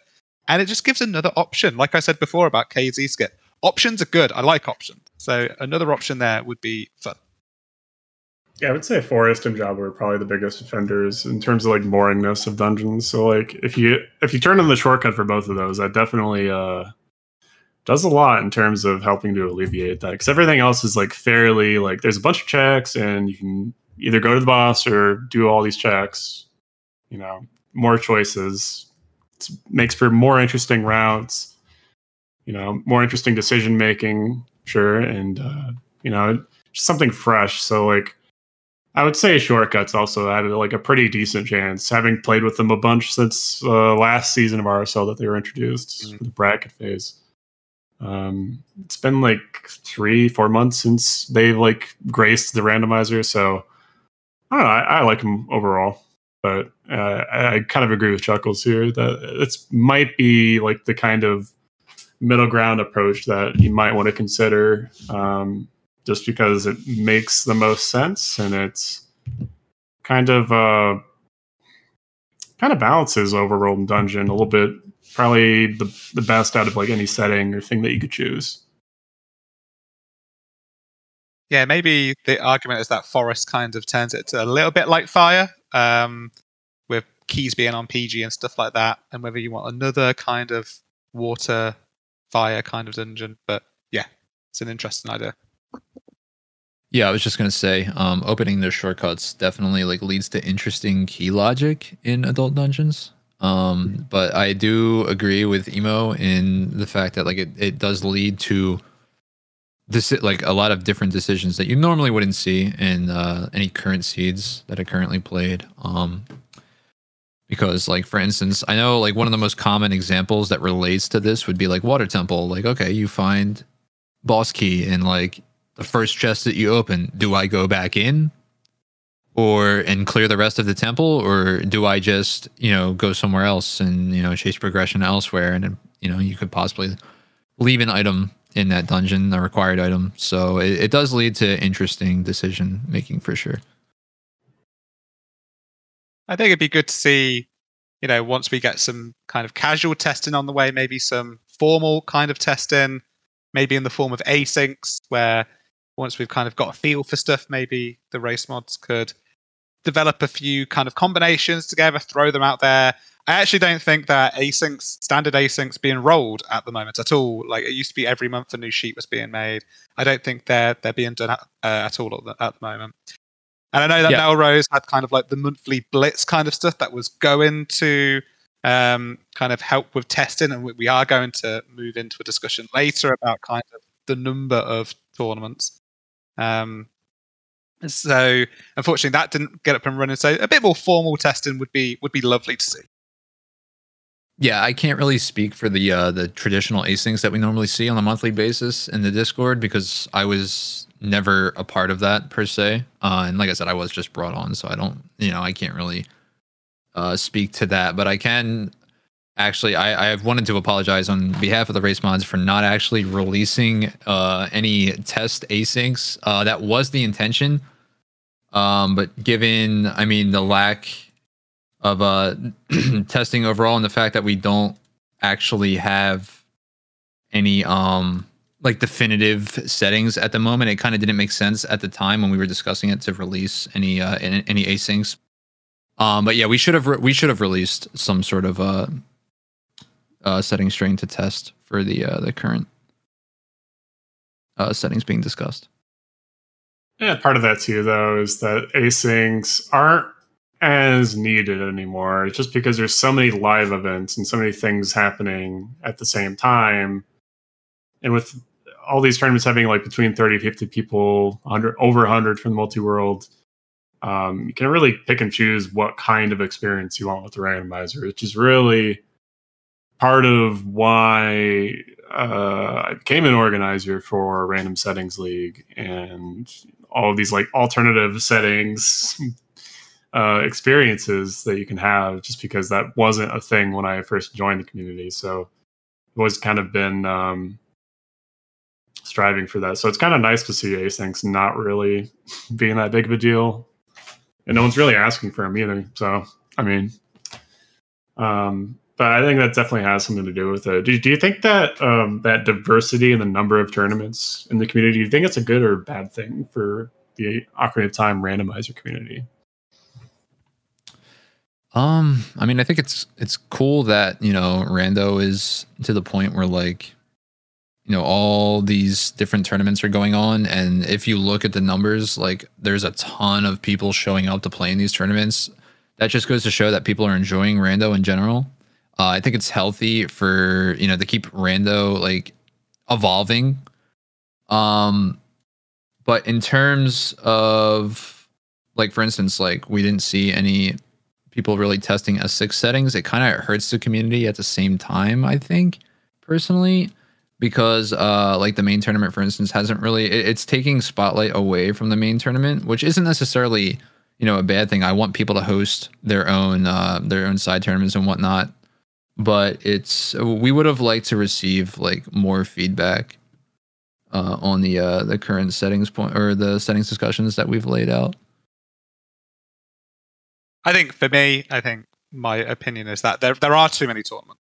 I think if you take an example of SGL, so last season that had something like 80 people playing at least one qualifier, um, and about 50 odd people having enough to actually qualify.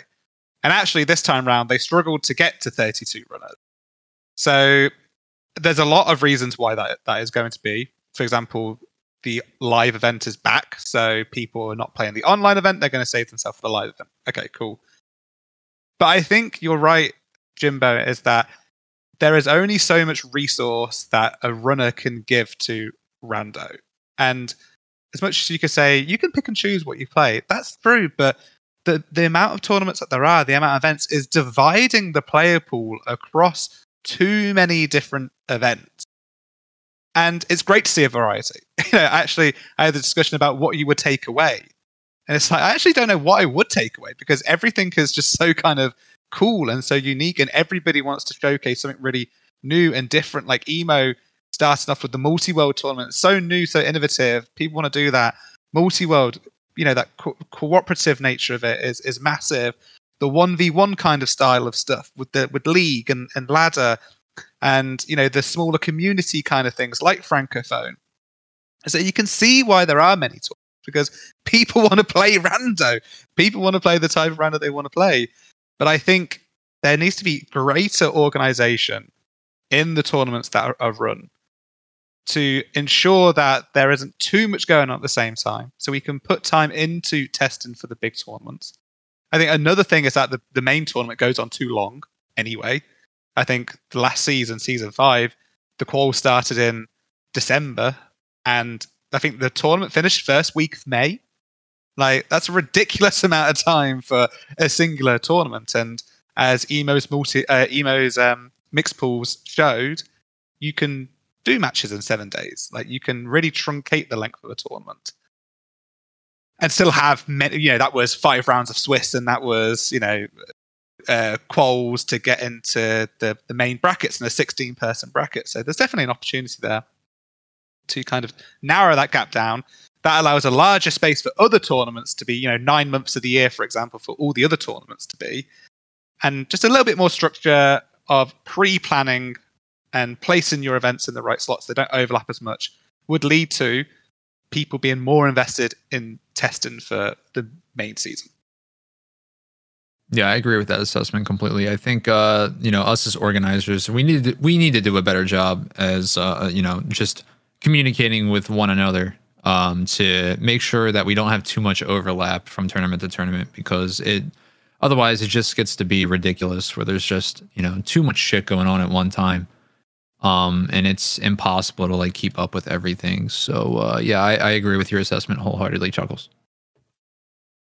And it's a shame that one of the things that it seems like did drop was the the kind of the blitz tournaments, like th- those kind of weekly tournaments. Was there was just so much, and that was one of the things that just had to, unfortunately, for all the work that people have put into that and the expectation that was going to help with the development of the test settings to be that kind of formal platform for testing new settings. That was shamefully the thing that got taken away. Whether I would have selected something else to be taken away, most likely I would have said something else should have maybe have gone. Um, do I get? I don't know if I want to share my opinion on what I think should go. That's fine. You can keep your cards close to your chest. If you want to like know, just DM start talking out of your ass because you know Yeah. the, al- the alcohol hit me, so you know it's kind of yeah. All right. Oh, great, great for this next question. Then, um, kind of, I guess, final question of the the, the episode here. So, let, let's say you're tasked with make your own Ocarina of Time randomizer tournament. What do you make and why? Oh God, you can take this one first, Chuckles.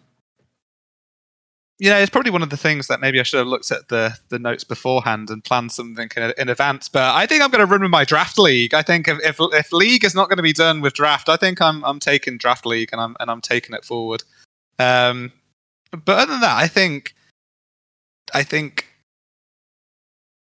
the multi the the mixed pool stuff was such an innovative thing, and I think that was that was really good. And I, I would like to see more things like that potentially kind of move away from kind of standard and what league and ladder does and, and the main tournament does and try something really wacky. Because you saw how successful the mixed pools tournament was. There was what 42 runners who who wanted to play. And it was a mix of RSL runners who are used to things like Overworld ER, like you, you had the kind of the main RSL peeps in there, but then you also had like the general standard runners who don't play RSL and wanted to do something completely different as well. So, um, yeah, I'd like to see maybe a few more wackier things be brought through. That's why I kind of love RSL and kind of love those sort of things. Um, I mean, for my tournament, I mean, I haven't really thought about this too much. Um, like if I was designing my own tournament, because like I said, for race mods, it's not solely on me to design season six. It's like a collective thing, obviously.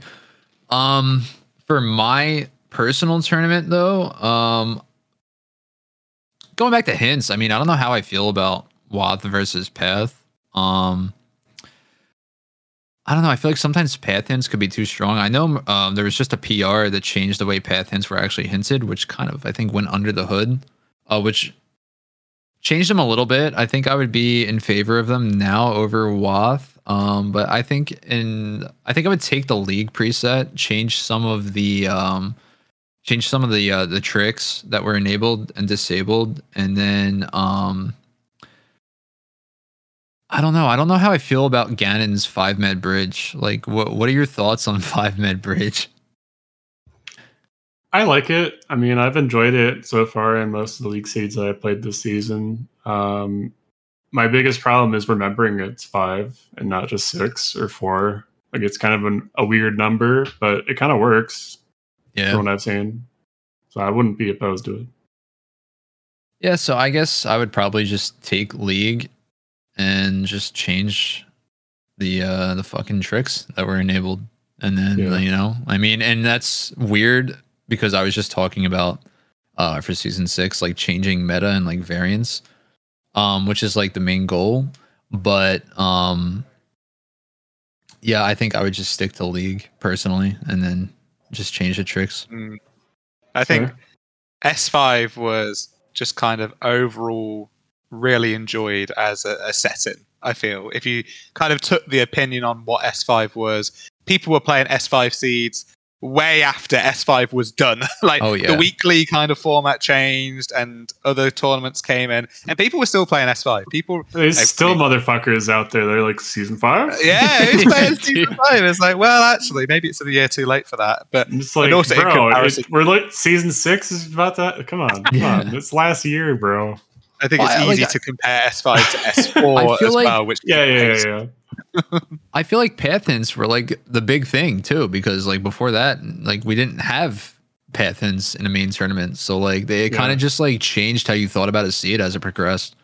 So like, and I, I know it's like path hints are viewed like by the community as a positive as a whole. So, um, Yeah. And CSMC as well was also and CSMC, that's which true. I yeah. think was that, that was I felt like that was kind of the free Zelda of of S5 that people overall vastly I think the only tournament that doesn't have a form of, of CSMC is the Scrubs tournament, which is their arguments are for that, which I disagree with. But if they want to go down that route, then absolutely fine. But That's an RSL. Uh, yeah, that is well, that is, it is an RSL emo, and I thoroughly know that it is an RSL. Uh, Well, do, do you like it in RSL as as opposed to Scrubs? I mean, you've got to have it in RSL. Like, it's just, it's just, it's just put everything in, put everything bloody well in. Um, One item per dungeon.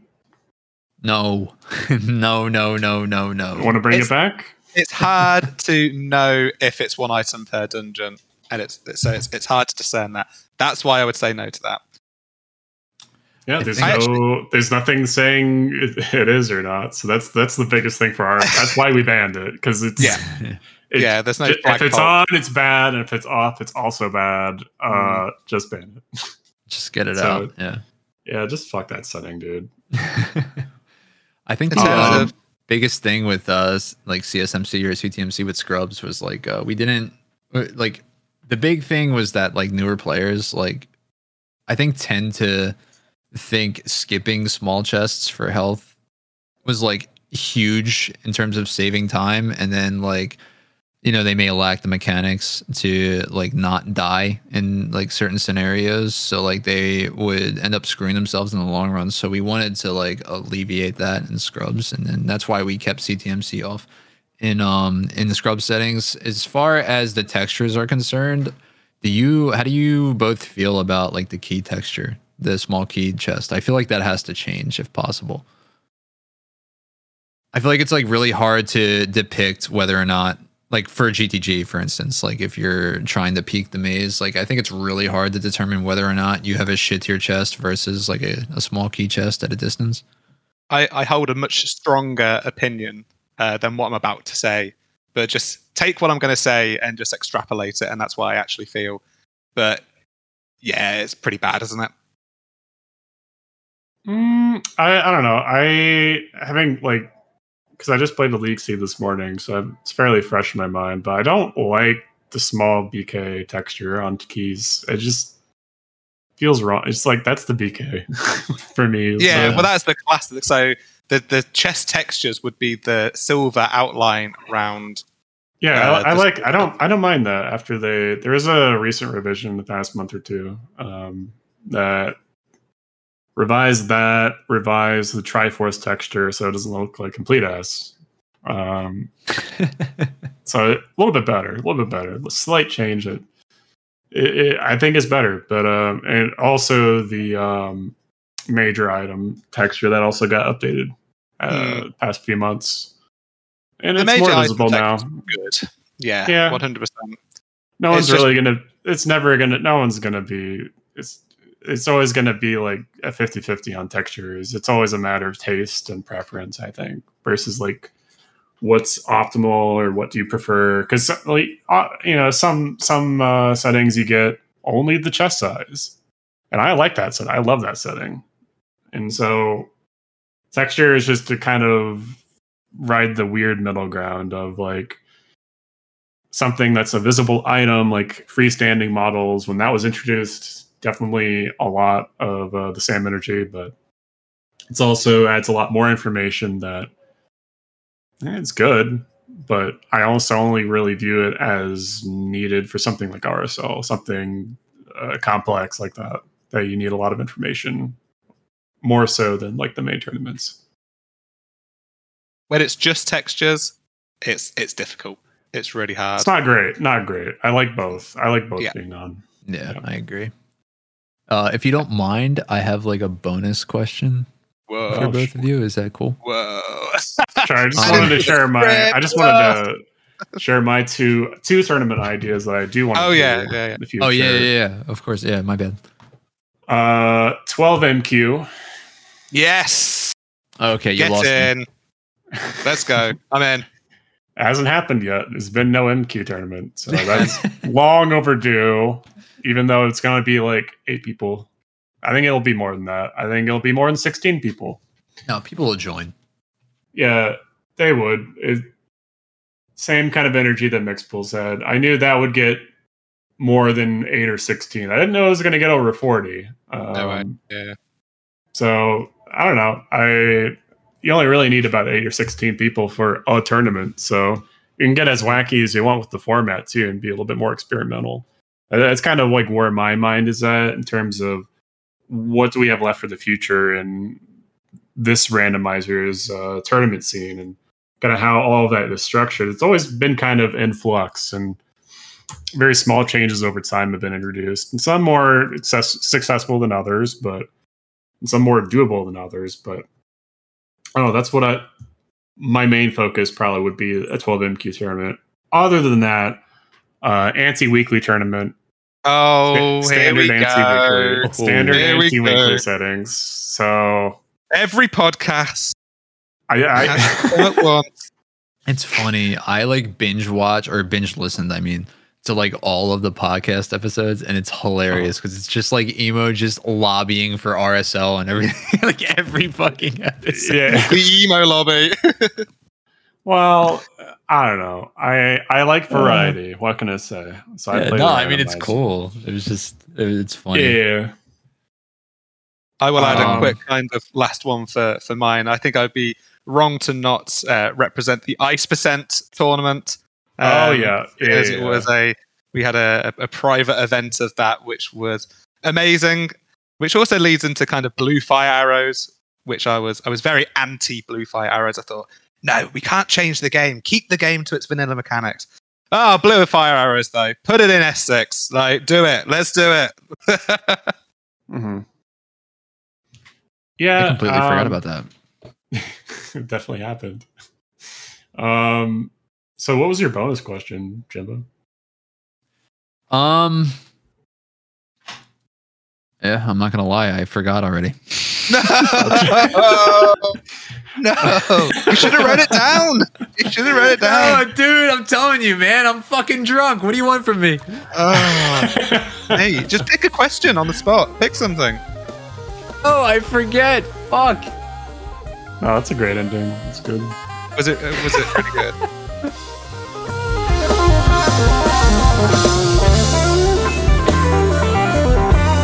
All right, that will do it for this episode of the podcast. Thanks again to Jimbo and Chuckles for joining me as guests, uh, going over all the tournaments that happened this summer, everything that's happened since May, last episode of the podcast.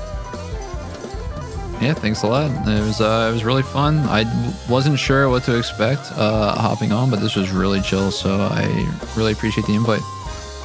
Yeah, thank you so much for allowing me to spout a load of nonsense for an hour or so. So, thanks for having me. No, no problem. And uh, thanks again also to Ronan Recordings and Winnie Demon, our editor and scriptwriter, respectively, without whom uh, the podcast would not be a thing. Um, so I'm very glad for their contributions and their hard work, because without it, uh, I wouldn't be here. So Uh, with that being said, we'll see you all next time on the Gossip Stone podcast.